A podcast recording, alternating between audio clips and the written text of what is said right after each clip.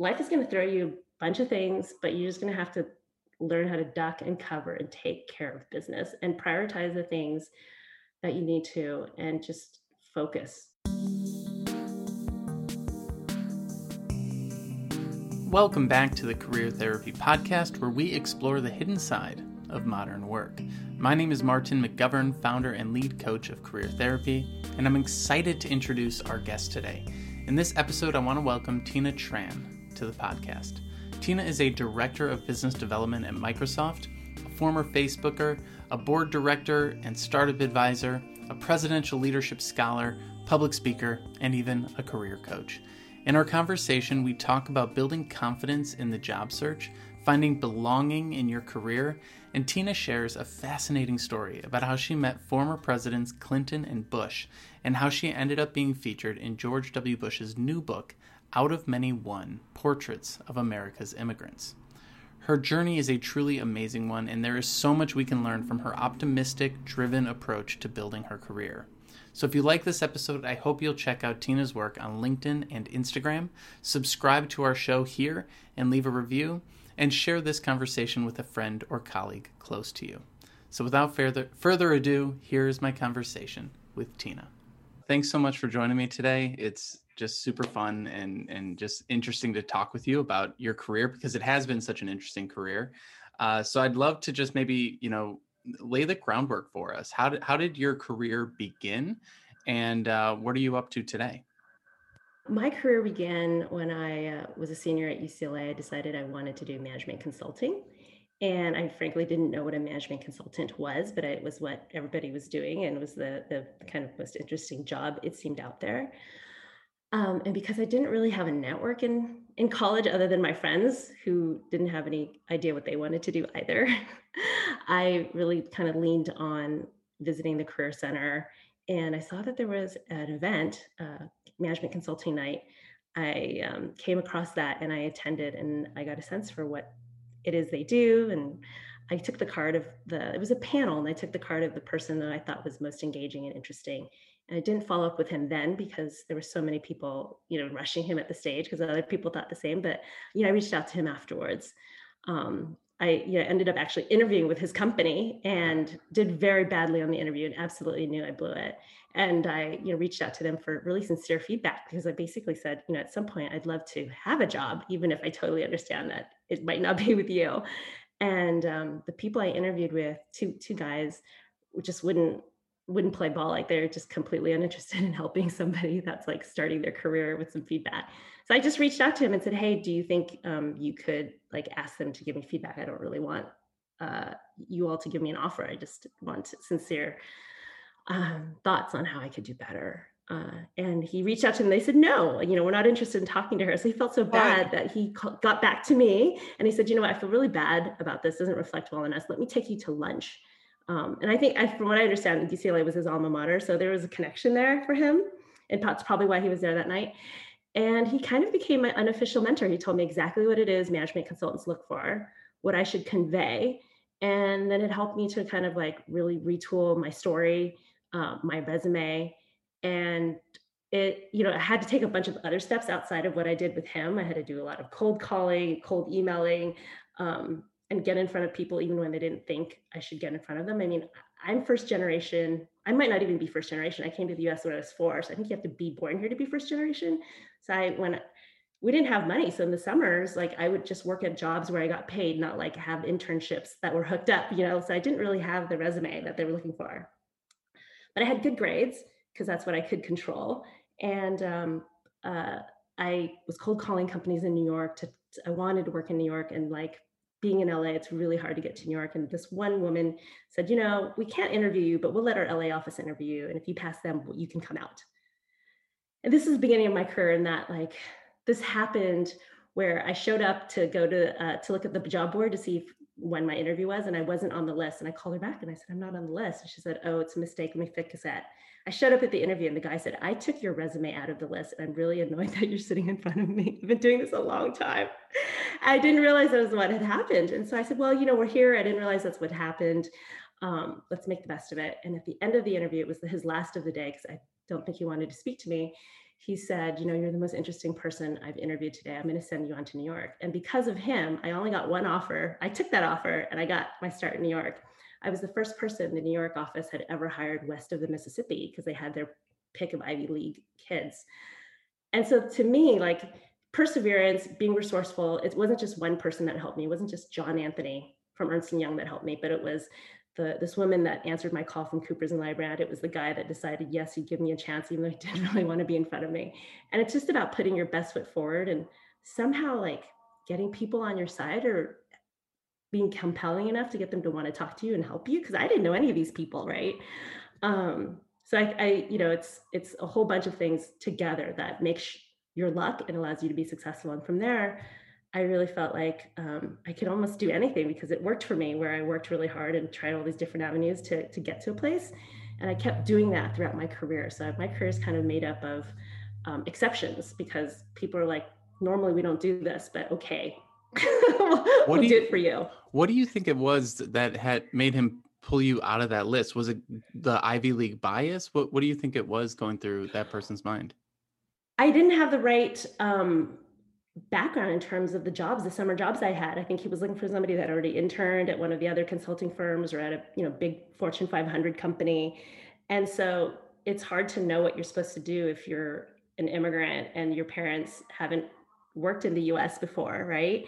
And had to start all over again. And it's not like it's hard to find mentors when you're in, in high school, right? Because it's like you just have one another and you have your teachers who might who might know what it's like to be a teacher, but maybe not a management consultant, right? Other things. So um, it's just being resourceful and you know surrounding yourself with the right people. I had a very close friend then who told me I could do whatever it was I put my mind to.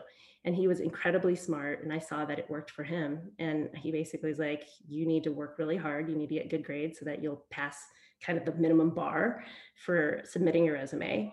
And um, he just kind of put the fire in me. So i'd say you know surround yourself with people that put the fire in you and believe in you and that piece that you mentioned earlier uh, around the grades, right? You're like, I don't have necessarily the background they're looking for, but I still have control. I can control my grades, right? And I think that that's one of the things that folks struggle with in the job search, especially with this question of experience or background and things mm. like that. I work with folks who don't have college degree or degrees. I work with folks who, you know, have very unique backgrounds. um, and they get into the job search and it's so overwhelming because every single post says you have to have this many years experience and this kind of education and this kind of background. And the recruiters say if you don't go to an ivy league or if you don't have a big name company we're not even going to look at you. And like the list goes on and on. And i know you and i have chatted offline about like you know creating yourself in a way. It's like eh, there's two topics I really want to dig into with you today. The first part is creating yourself, and like uh, the phrase that we used was, um, I think it was make it or don't fake it, make it. Um, and then the other side is like, how does that fit in with community? How does that fit in with belonging? And I think that those two things playing together, it's the individual and working on yourself individually, but also the community and working on where where are you what community you're in and so i'm curious as you were looking at that sense of control here's what i have control over um, how has that changed throughout your career? I mean grades obviously when you were younger but what other things throughout your career have you sort of noticed like well i maybe don't have everything but i can at least control these aspects? You can everybody has different skill sets so i think if some if you read a uh, a rec and it says we want all of these things. It's really important for you to think about when they say that what is it they're trying to convey that they want you to be able to show? So maybe you haven't worked in management consulting but or banking which is for some reason a lot of people love. Um, what are the skills that those people have that you can convey that you've done? Um, so i would say for example how do you I, a lot of people say oh, i don't have any i don't have any experience in this area of, of say video games for example and, and all these other people do. Um, what is it that you bring that's unique that the people that might have video games background don't that they hadn't they wouldn't think about? So it's not about having people that all look the same it's actually about diversity of um, talent and expertise that makes a team strong because otherwise it's like if i already have one strong person in finance i don't need another. I frankly need somebody in marketing that's strong in social media that's strong in strategy. And so it's really kind of identifying um, not what you don't have but having confidence in what you do have and why that would help the company more than having the experience that everybody else has right? So identify what is it about me that's unique um, and frankly you're going to have to work twice as hard as everybody else and you're just going to have to be okay with that uh, to really get the point across. And it's not just about telling people, it's about showing them. So, you know, on your resume, make sure you're not just saying, I did this function. Great, you did the function. How do we know you did it well? like that's what I always think when I look at a resume, like, awesome. So how do I know you succeeded? Talk about what you did and how it impacted the company, how it impacted the customers, um, what the significance was of your role, what you did to change things up, uh, what your results were. That speaks for itself right? Not just and, and frankly putting something down that you did doesn't say that much other than that you did it. You have no sense of whether you were mediocre or good at it. Uh, so I'd, I'd say um, those things are really important when you feel when you feel like you might be lacking something reposition that to yourself to think about um, what is it i do have that these these people might not know that they need it and do a little research on the company to you know maybe call something out about the company that they've either put in the press recently or has been you know a hot topic recently and talk about how your experience um, is something that would be completely relevant to that. You know, make people know that this is about not you wanting a job but you wanting to work there. So right. it's really about going that extra mile right? I'll give one example. I was applying for a job in europe. I, it was my lifelong dream to work and live in europe. You know like this refugee comes to the us is able to thrive. And it's like well, what can i do next that would be like the most amazing thing? I, I just couldn't even imagine. And i didn't ever i didn't have any international experience. I didn't have any contacts abroad. Um, so i just started looking at the job sites uh, as you do. And i started applying to all these jobs where i had one thing one thing that was you know of the 10 bullet points. And i to myself my, my mantra was like it's not my job to weed myself out. That's somebody else's job. But what i did do was put a very tailored resume together for each uh, position. I would look at the rec and I would make sure that my resume would address some of the things that they wanted to, they wanted within the first couple of bullets so they could see it's a match. Um, and then I wrote a very tailored cover letter that basically talked about something the company did recently and how my experience was relevant. And I finally one day got an email back from this recruiter who said, Well, you're not appropriate for, you're not a good fit for this position that you apply for. But I have this other position that you'd be really, you, you seem like you'd be great for. And because of him, that he was just, a, you know, the first step, um, I had a chance at this job that wasn't out there that I didn't know existed. And um, I found somebody that in my network that worked at the company. Um, my boss had worked with somebody that worked at that company. And I said, Hey, would you introduce me to this, this person? He said, Yes. I met the guy for breakfast and he told me all about the company and what he'd been doing there for many years. And so he gave me the inside edge. All of a sudden a company i didn't even know about really um, as having you know, i was getting the inside edge. So once i went and interviewed with the company they sent me to germany to interview with them. I was able to do much better in my interviews because i had this context. This like insider information. Um, and i you know it was weird. I, I hadn't met this person before other than the, the intro. And um, he said to me at, at some point when I, once I got the offer, well, you know, I still have a house in Germany that's really close to the office, and we're living here in, in the valley. Would you like to live in our house and take care of it for us? That's amazing. so I got to live in his house, take care of his house room because he trusted me, and work at this company that he, you know. So it's it, again, it's not about one thing we do because the one thing I did was like reach out and be very thoughtful about the the application process and not weed myself out. But then I reached out to my community and and their community to to see who, who could help me. And you know i think once people understand like who you are why they should invest in you you know your, your main community then they're more willing to help you connect with other people. Um, but i use this example similar to the last example because i want people to to see that it's not about one thing you do but it's about like the whole spectrum of things that you do to reach out um, to strangers to to people in your network uh, to establish really good relationships so that people really want to invest in you and help you.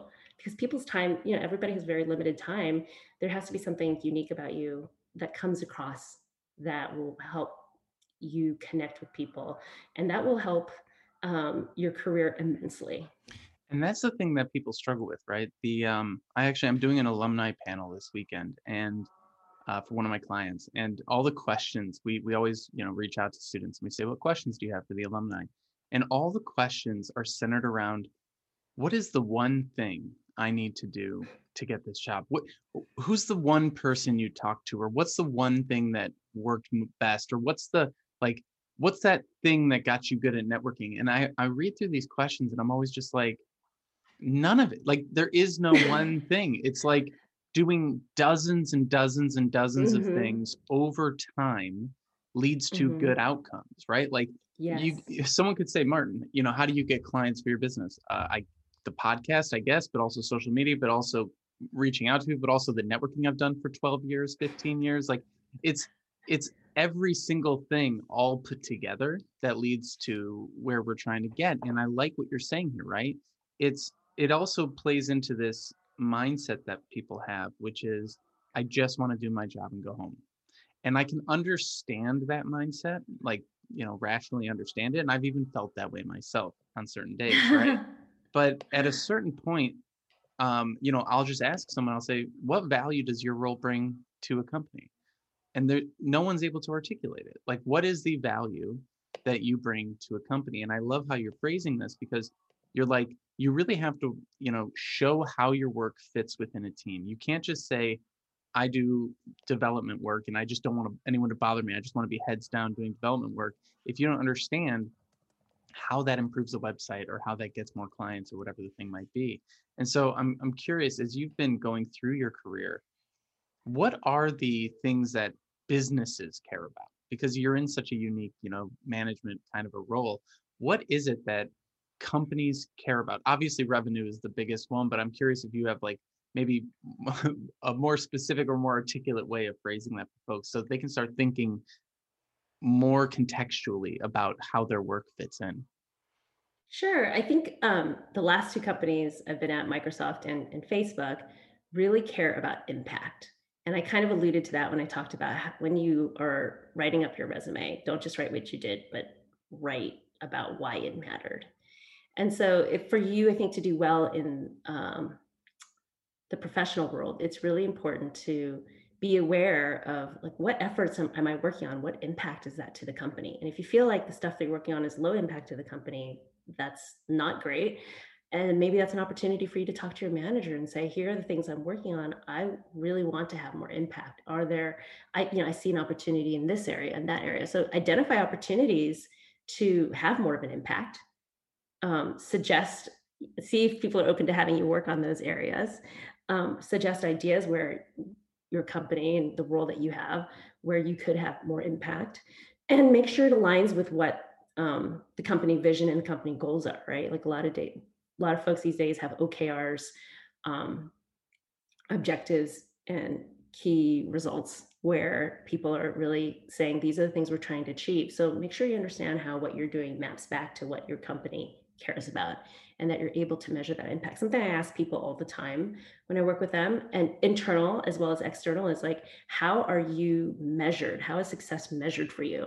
It's so helpful to understand how people are measured so that you you then can really understand how you can help them and then if you understand how you can help them and they understand that you care then all of a sudden it's a little bit more of a meaningful relationship because you've kind of changed the conversation to um, what can i do to help you? I'm trying to understand your goals better. People love that. Absolutely and i think it's you know it really does bring this idea of mindset to the forefront right? Um, i think a lot of times we can get really frustrated and really down during the job search which is tough because we're trying to also portray a very positive side of ourselves right? We we really want to bring that energy right? And you know in our conversations uh, before this podcast and on this podcast I, I can tell you're an energetic you know optimistic person but everyone has tough times in their careers right? And so i'm curious how have you balanced the um you know what what are maybe some times that you've struggled in your career and you know had to find that sort of had to push yourself a little harder to find that energy and bring that best self Absolutely. So some I've been at a lot of startups before I was at Facebook and Microsoft. I was basically at startups, so probably even at seven startups or something like that. And when you're at that many startups, you're taking a big chance. It's really risky. You're going to get laid off. The company's not, you know, the company's going to close down. So I've been out of work a lot. And it's not a great feeling, especially when you're out of work during a recession, because like nobody is interested in hiring you. Um, and there was one time where I loved this job. It was my first job in video games, and I was totally blindsided and I was laid off. And it was the beginning of the recession, but you know, recessions are funny. You don't know it's a recession until later. It's like usually a year later, you're like, oh, it's a recession now, right? Um, and so you, you know, there's no like clear, like, oh, we're in a recession. You're just kind of like, oh, I got laid off and that really stinks. And then um, my fiance and I broke up. And then like I had moved in and now I didn't have a place to live and my future and my mind of like this, you know, endless happiness, blah, blah, blah. It was all just like blown to smithereens. So I'm looking for a job in the middle of a recession, which I'm not aware of. And I'm having to like show up and be energetic and be happy when I'm literally dying inside. Oh my goodness. like all the all the badness. Like, you know, I moved into a random new apartment. Like I'm crying every day. Um, and you just have to like focus on on the prize like whatever it is that's going on in your personal life pick yourself up know like what your your goals are know you'll get past it and learn frankly how to compartmentalize and, and find healthy ways to um, you know have an outlet. So what for me it's always been like working out being active having these healthy outlets so that you can focus on what you need to focus on and take care of business is super important. Um, you know i also found myself uh, at the I had the unfortunate experience of being uh, laid off of my job when I was four months pregnant because you know I told um, my CEO that I was pregnant and after that he like stopped showing up for our one-on-ones and then laid me off such a bummer it's so totally insane. you know it, it, things like these things happen you just would never think they would happen to you they happen um, and you don't have complete control over your circumstances. So I had a choice to make. I was like, I can be really miserable and really resentful and like sue this company because it's so ridiculous. And it, it, was just like blatant. Like, you know, you would just have the emails that showed, well, you used to show up to all of our one on ones. And then I didn't hear from you for a month after I told you I was pregnant. Like, what happened? So um, rather than do that, I was just kind of like, well, I don't really want to focus on negativity. So I'm going to focus on what I can, which is I need to find a new job and I need to do it before I'm really showing that I'm pregnant. so, because that's, I mean, it's fine to be pregnant, but you probably don't want to lead with that. Mm-hmm. Um, and as it turns out, you know, I was reading Sheryl Sandberg's Lean In book. And one of the main takeaways from that book was don't leave before you leave. So a lot of women or um, will like if they're getting married maybe took their foot off the pedal because they want to plan the wedding or if you're pregnant or you think you want to even start a family like if it's even an idea in your head you start taking your foot off the pedal she's like don't do that just keep your foot on the pedal until you need to ease it and so I was like, well, there's no more leaning in than being like five months pregnant and waddling around town and looking oh for a job. Oh my goodness, yeah. um, so I reached out to my network and, um, you know, I wore like dark clothing so I, you know, I wasn't really showing. And I interviewed and I landed the job at Facebook. I think I got an offer in like month six of pregnancy. I started month seven. And then I worked for a month and gave birth. And um, you know, they I told them ahead of time, obviously, like you, as you know, I, you probably could tell I'm pregnant and they were super supportive that made me a much more loyal employee as you can imagine and then i actually had the opportunity to like tell Sheryl how her book impacted me and landed me at facebook you know it's wow. just like full story um, it was like the five year anniversary of the book and so i just wrote her a note and told her and so she was like i'm really glad you're here with us you know so those are the things that we can do i mean your life can life is going to throw you a bunch of things but you're just going to have to learn how to duck and cover and take care of business and prioritize the things that you need to and just focus. So, and it'll come, you know, it'll all come together. Whatever's happening, it'll be much worse if you're not able to, you know, financially make sure you're secure mm-hmm. or, you know, that type of thing. And you're going to need something that's happy to, to um, celebrate and being able to, to find the job that you like, that you love. That's a happy reason to celebrate. And that's one of those things where I think so often, especially with, you know, the way things are portrayed online, everyone is trying to find their quote unquote dream job, right? And they put a lot of pressure on themselves to find that one perfect company where they will belong forever. And I always try and dissuade people from thinking in that way because even if you find the dream company and the dream role, your boss might quit or your teammates might change. Or like, even if you're in that role for 10 years, it won't be the same role for all 10 years. And so I'm curious because you've had such a diverse background of roles and companies and opportunities come your way, some good, some bad. How do you find that sort of sense of belonging within each of these different environments?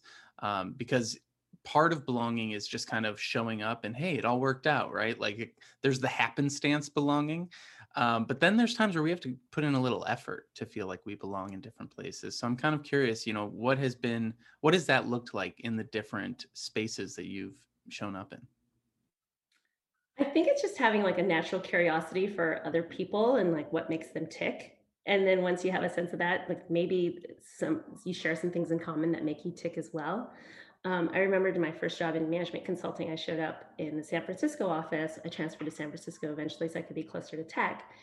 And the head partner there was like super into Napa. And I didn't drink, I still don't. Uh, um, so I wasn't interested in wine, but I just Napa Valley is like the prettiest place ever. So he came in and I said, uh, "How was your weekend?" He told me about this wonderful B and B he went to, and I said, "Can you give me the name of the B and B? I'd love to go." And he did, and I went and we started bonding over this fact that we just love to have beautiful, fun adventures, whether it was Napa or abroad or whatever. So now, you know, fast forward however many years it's been, 20 plus years, and we're still friends. I was just on the phone with him last night, right? He still he has a, he bought it. He ended up buying a house in Napa. I've stayed at his house a bunch, and so it's it's really just asking people simple things like how was your weekend, what and how do you connect, and uh, what do you have in common where something beautiful can kind of come out of that um, and it's not being afraid to it's it's it's definitely not like just kind of being quiet and waiting for people to talk to you it's just try to be and i know not everybody's outgoing. I'm lucky because i just like outgoing and so i'm just out there. Um, but try to be curious about people and get to know them because that's how we connect and that's how everyone feels a sense of belonging is once we get to know one another and we have those points of um, similarities or connections or just like you can um, really admire that somebody knows how to kite surf and can do a bunch of tricks or you know runs crazy marathons without being somebody that does them yourself right? Uh, so yeah. there's opportunities to connect with people on things that you think are really cool that you might not do.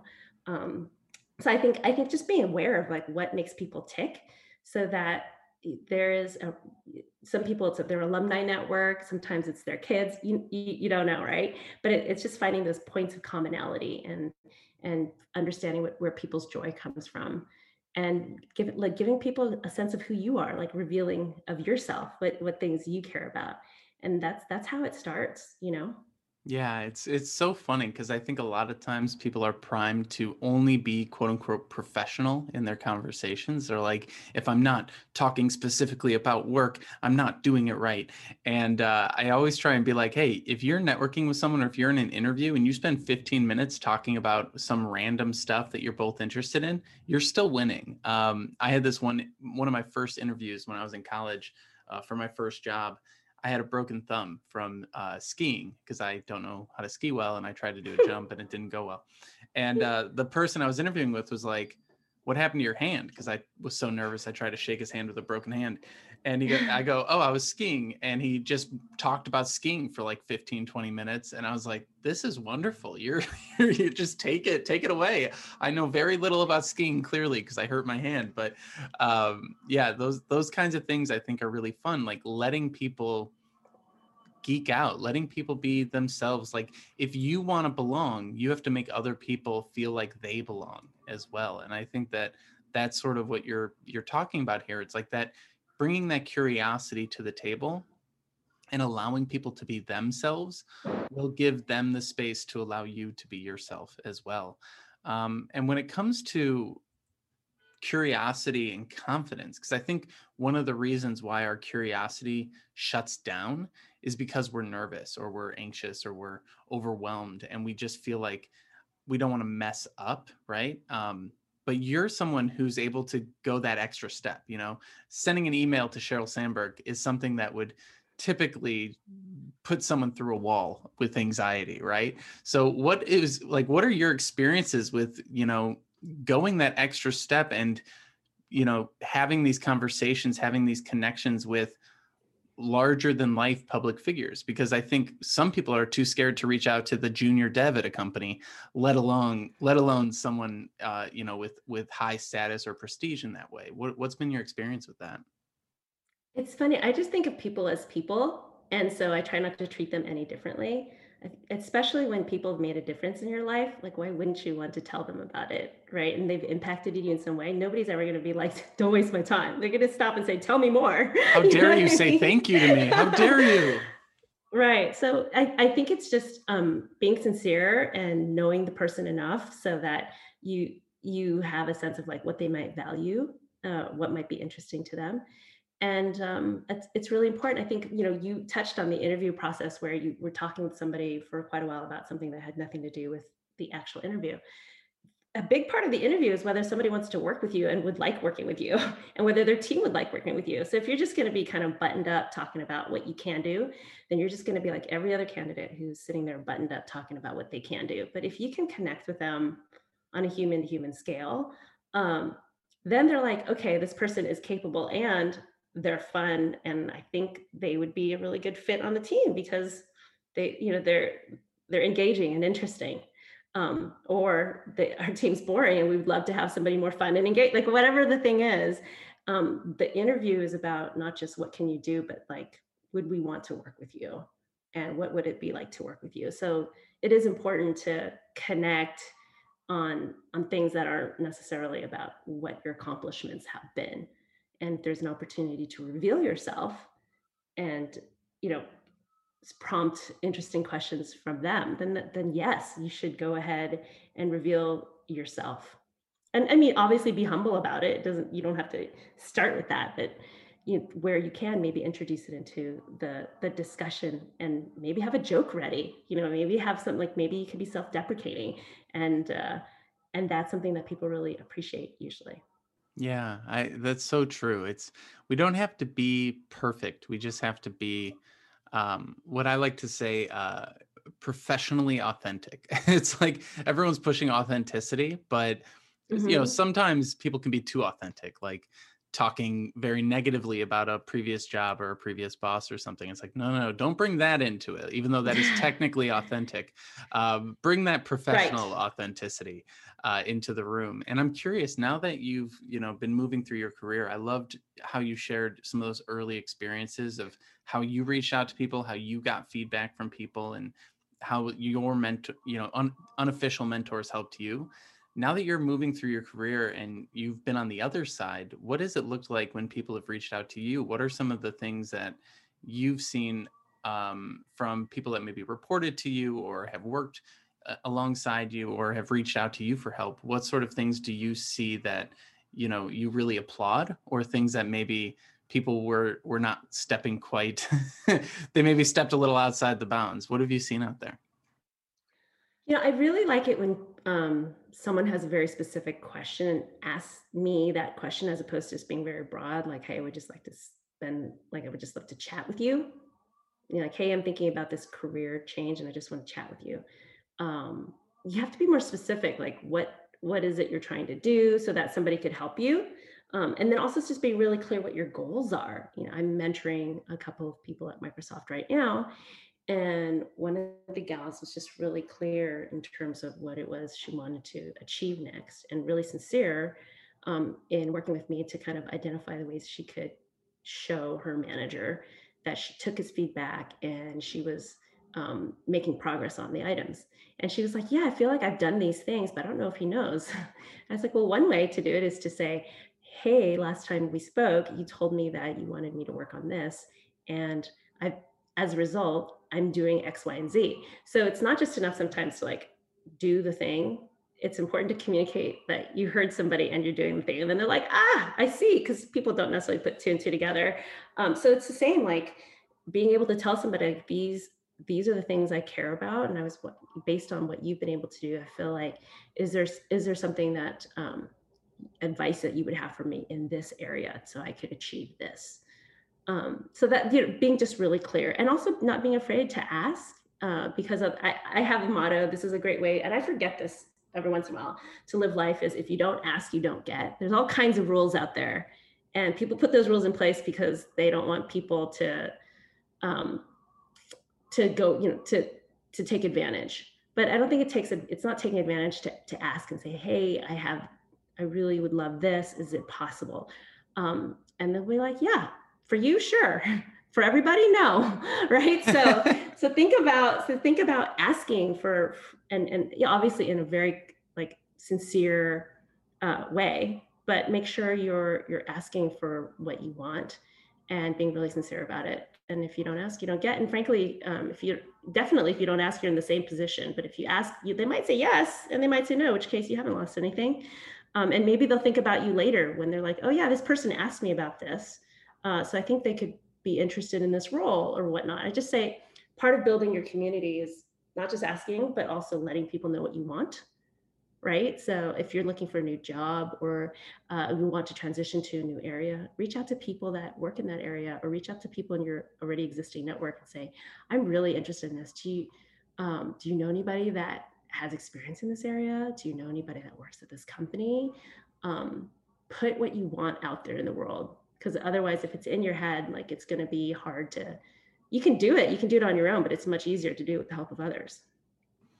I really like what you're saying here because there is that idea that like when you know if we don't ask we don't get and if we don't try of course we don't move forward right? And so you know so often there's this mindset that folks have which is everyone's already against me so i'm just not gonna try oh, right like right like the yeah, yeah. the world is against me everyone's against me i don't want to bother people and you know i'm sure we could get into the psychology of it and where this all comes from but but just dealing with it in in today right um, something like sending out an email to someone. If you don't ask, you don't get. If you don't ask to meet for coffee, you're never going to meet anyone for coffee. If you don't ask for a job, you're never going to get the job. If you don't ask for the promotion or the or the uh, if you don't negotiate the offer, you're never going to get that extra buck.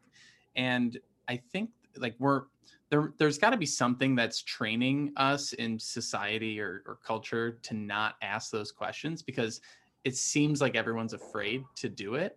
Um, but what I think is so interesting is when when we do ask what you pointed out that sincerity piece right? Because i think sometimes people ask incorrectly right? They hear all the time. Exactly. If, if you don't ask you don't get. So they go i want this much money or i want this thing and they like come into aggressive or they come into timid or they come in whatever way.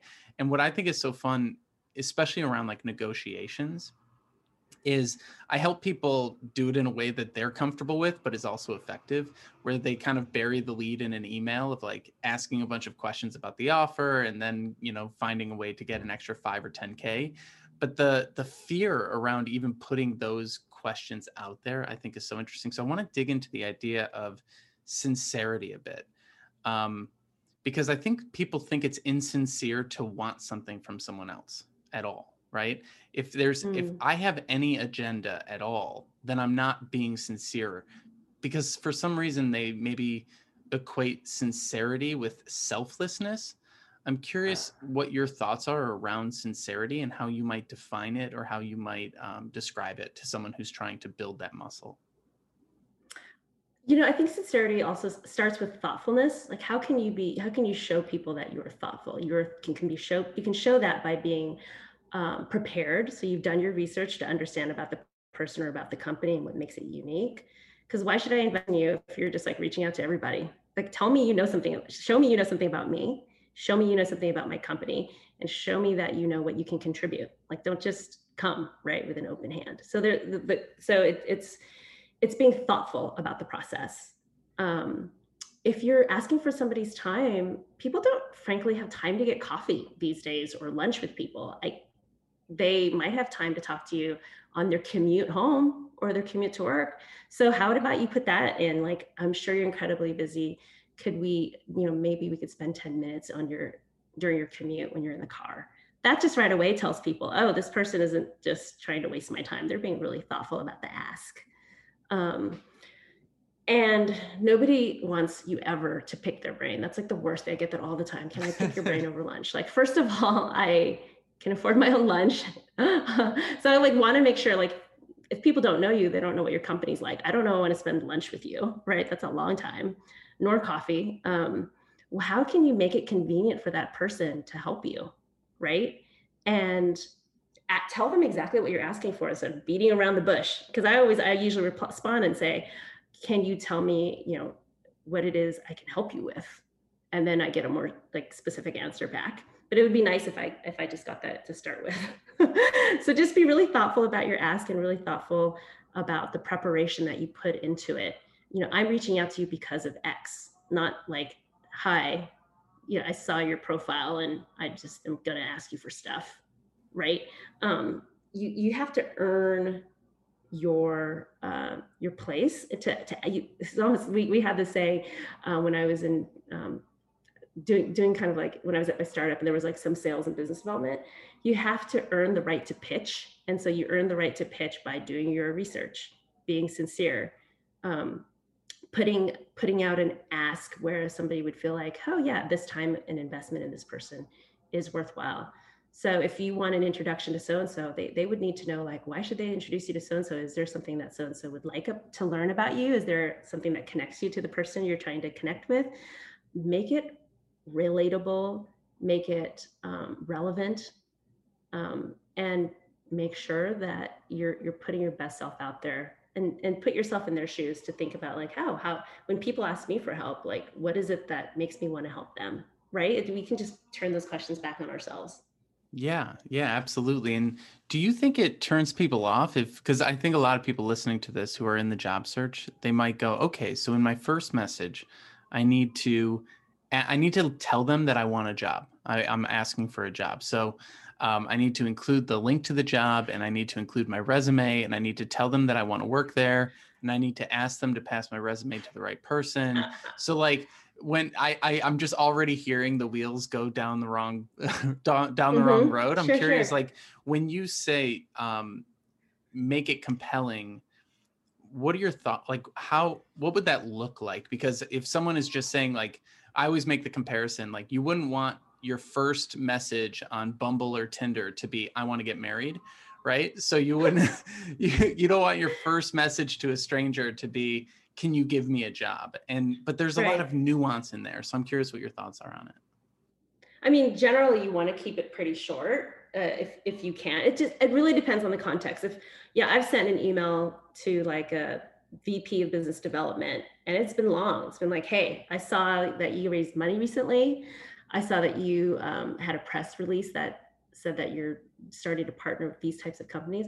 My background is this, and this is where I, this is how I've helped other people, and this is where I think I can help you. Bam. So it was like long, right? It oh, took me yeah. hours to put it together so that it was powerful. Um, if you're not reaching out to the hiring manager, which I was doing, and I totally like, again, how did I know this person's email? Resourcefulness. I just guessed on like five, six different types of emails that could be first name, last name at, first name at, last name at, you know, like that did all the things. And so I, I got my, I sent an email at like 3 a.m. because I literally worked on it like until then. and I got a response back at 8 a.m. saying, wow, this is really interesting. Yeah, let's have a conversation. How about we have a call? And then I, you know, went one step further and I was like, well, I'll be in the neighborhood of where the office is can I just pop in and say, you know, say hi and meet you in person for 30 minutes, just like I would over the phone? And he relented. And obviously, being in person is much more powerful than being on the phone. So, um, so I would say your question is very. It's if it's somebody you know, you don't have to uh, pitch them all the way necessarily. You say, hey, um, I'm really interested in this role. I'm wondering if you know somebody there, or I'm wondering if you would be open to referring me. And here's some relevant experience that I have that I think would um, be helpful. You know, just something short, but you do want to tie in some relevance and provide some context. And then it's always nice to ask. So it's just like, is it okay? Would it be okay for me to share my resume with you? Or I'm going to leave my LinkedIn here. If you'd like my resume, please let me know. You know, a lot of salespeople use the approach where they they'll say, "Can I call you in two weeks?" or "Can I, you know, can I check back in with you?" And so make you know you can use some of those tactics tactics where you ask for permission to, for folks to opt in. Can I reach back out to you in in two weeks if um, if I haven't heard back? Yeah, that's huge, and it really is like you know, especially with the resume. No one wants to read your resume until they've asked you for it. So it's it's always good. It's always right. good to yeah, yeah. to not lead Can with I? that. Right. Yeah, yeah. Um, lead with the but message. LinkedIn is easy. Yeah. LinkedIn is easy, right? You like and, here, yeah. And put that in your signature. So if they're interested exactly. in learning more, you don't even have to they say, here's my LinkedIn. Um, yeah. So moving out of the tactics back into um, some of the larger topics here, I'm curious in your career now, where you're at today, um, how do you sort of see the sense of belonging evolving for you over time? What has changed in your mindset of like how you belong, um, both at work and outside of work? Because I think sometimes we put too much pressure to have every our work fulfill every part of our life, right? And so I'm curious, you know, how have you sort of found belonging both in work, outside of work, and been able to um, explore different areas? Because I know you've got so many exciting things going on right now. Uh, so I think like belonging depends on kind of where you are in what you want to do. I think at work now, I am trying to bring more people in uh, as as a leader. Right, I put uh, workshops together so that people who are younger, earlier in their career can thrive and, and have really thoughtful advice on how to do that at, at Microsoft. Um, outside of work, I've always actually been really interested in like politics and policy uh, since I was, I guess, in high school. and um, I recently, a couple years ago, had the opportunity to apply for a program, a leadership program that President Bush and President Clinton uh, were spearheading along with um, H. President Bush's father, and George Bush, as well as John, Lyndon B. Johnson's library. And I joined this group of 60 individuals who were selected for the program in a six month leadership uh, program. And I got to meet the presidents, um, the first ladies, their cabinet members. We got to sit down and have dinner with them. I mean, it wasn't just like you meet and greet, like you just shake your hands, but they actually get to, yeah, some of us get a chance to know them. So I got to know President Bush because I was seated with him at dinner and I think I was one seat away from him. And he asked me, What's your story? And I told him, like, you know, my first memory of coming to the US, my first memory in life is of being handed over to a pirate and living in a refugee camp for a year before coming to the US. And I'm so grateful to be here and uh, to meet you. And he was just like, What? That's a crazy story. Are you talking about? And then he asked me more questions and we got to know each other. Um, and, uh, and then he invited me back to the Bush Center to be a to speak to um, the participants in his next leadership program. So that was really nice. And I brought a book with me about like the refugee experience that um, of, of, an author that I really appreciated called The Best We Could Do. And it just kind of highlighted the, the Vietnamese kind of refugee experience. And I, I, put a picture of my family inside so he can kind of see like what our experience looked like when we came over he wasn't there. I gave it to his staff. And I got a letter, you know, a few months later, and it's like, Tina, thank you for this book. I really appreciate it. Laura and I can't wait to read it. And you, I heard you did a really good job that day on, you know, on the leadership panel, and you know, just like the nicest you could even imagine, right? And it, so it comes from gestures, from you know, you putting a gesture out, somebody kind of accepting your gesture, and then he has decided that he wanted to um, paint he's a painter now. So he painted his first book on world leaders second book on our wounded warriors. Um, and uh, the third book is on immigrants and refugees who have contributed to america. And he chose me to be in the book. So the president painted a portrait of me. It's incredible. the book launch was yesterday and i went to dallas uh, this weekend to be a part of the book launch and to be on stage with him. And to tell my story and share kind of how beautiful it is to be able to come here to have people help pull me up alongside them to feel a sense of belonging i feel like a lot of times immigrants don't feel like they belong here like they're not they don't have a sense of um, the, the feeling like an American necessarily. And I, luckily, I, I, came here when I was quite young and I felt like an American. I wanted to be an American. I was all in, like, I really wanted to assimilate and be American. Um, and whenever somebody kind of told me, you know, whenever I got the sense that somebody felt like I didn't belong, I just ignored them or I told them to, you know, go away.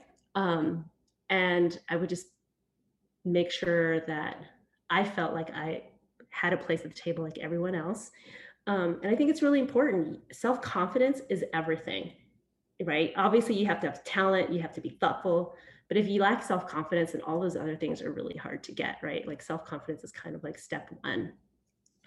And to build that self confidence, it's important to feel like you belong to a community or a group and that you know you're willing to help one another out.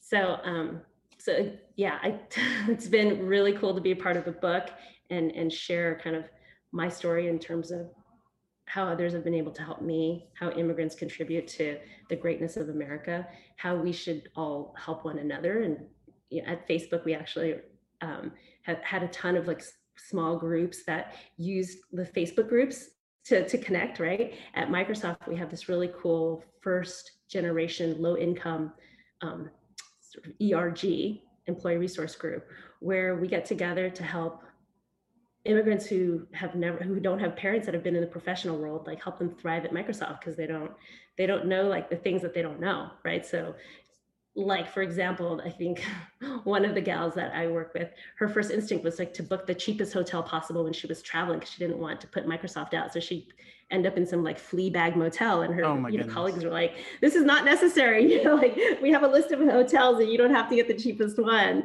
Um, so it's just kind of like and then knowing how to be in the how to uh, you know, be in the workplace, how to work with your colleagues, how to ask for what you need, how to you know manage up any of the things. Like imagine you just you don't have any advice from your parents, you don't have a network, you don't know professionals necessarily. This might be your first job, um, but because you, you don't have the guidance from folks around you, it's really that important to build community. So build community for yourself and build community for the others around you and help one another so that i think that's where you know belonging self-confidence sharing your story it it all kind of comes together um, when you can harness not just what's in your heart and what you're capable of but harness the the sense of community and the sense of tribe to to help everyone. Not it's not again like as people help you you want to be able to help others and that it's kind of goes full circle. I love that yeah it's that building that sense of self within yourself then finding those places where you can be yourself in a larger community and then taking it to the next level like you did and helping other people find themselves and starting the cycle all the way over again. So i really love that. Um, and as we get to the end of the podcast here i'm curious if there was some advice that you would want to share with someone who's maybe having a tough time finding belonging in their career and and finding a place that feels right in their work what would you say to them? I would have I would ask them to think about like what's important to them, like what are understanding your core values and and what you care about will really help you convey and find your community, right? So um and building up little things that will give you more confidence and a better sense of belonging. Like that is all tied together. So reaching out to one person, you know, take find the baby steps that you can, you know, friendly person ask their advice, talk to another person, follow up on, on what you're learning, send thank you notes, make the do the hard work to make the connections and to show your appreciation for folks. Um, and being in a place of gratitude where you're not focused on like, oh, here's what I don't have and here's what here are the things I lack, but rather focusing on what you do have, that will be the best place that you can start from. And it'll kind of change the energy right? Because when you talk to people and you're coming from a place of gratitude versus from a place of um, fear or lacking, it really comes across. And so I, I would say just really um, think about what you can do to harness what makes you feel good and get to that place where you can convey that and you can make baby steps to reaching your goals. Tina, thank you so much. Um, if folks want to follow along with what you're doing in the world, where can they find you? Um, on Instagram, I'm mean pea. So, you know, there's that saying that sweet pea. I was like, that's just not so saccharine. So I'm mean pea on Instagram. And on LinkedIn, you just find me as T. If you just did Tina Tran and Microsoft, you'll find me quite easily. Um, those are the, the two places. Yeah. Wonderful. Thank you so much for joining us today. Wonderful. Thanks, Martin.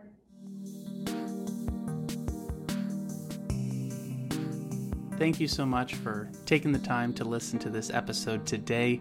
I really appreciate your support of what we're building here at Career Therapy as we continue to try and explore the hidden side of modern work and tell some of the stories that maybe don't get enough light shed on them. If you enjoyed what you listened to today, I hope you will leave us a review on iTunes. Uh, subscribe to this wherever you're listening or watching on YouTube, Spotify, etc. And uh, share this with some friends who you know are going through similar experiences and looking to build their career and, and gain some insights along the way. Again, thank you so much for stopping by, and I wish you the best. I'll see you on the next episode.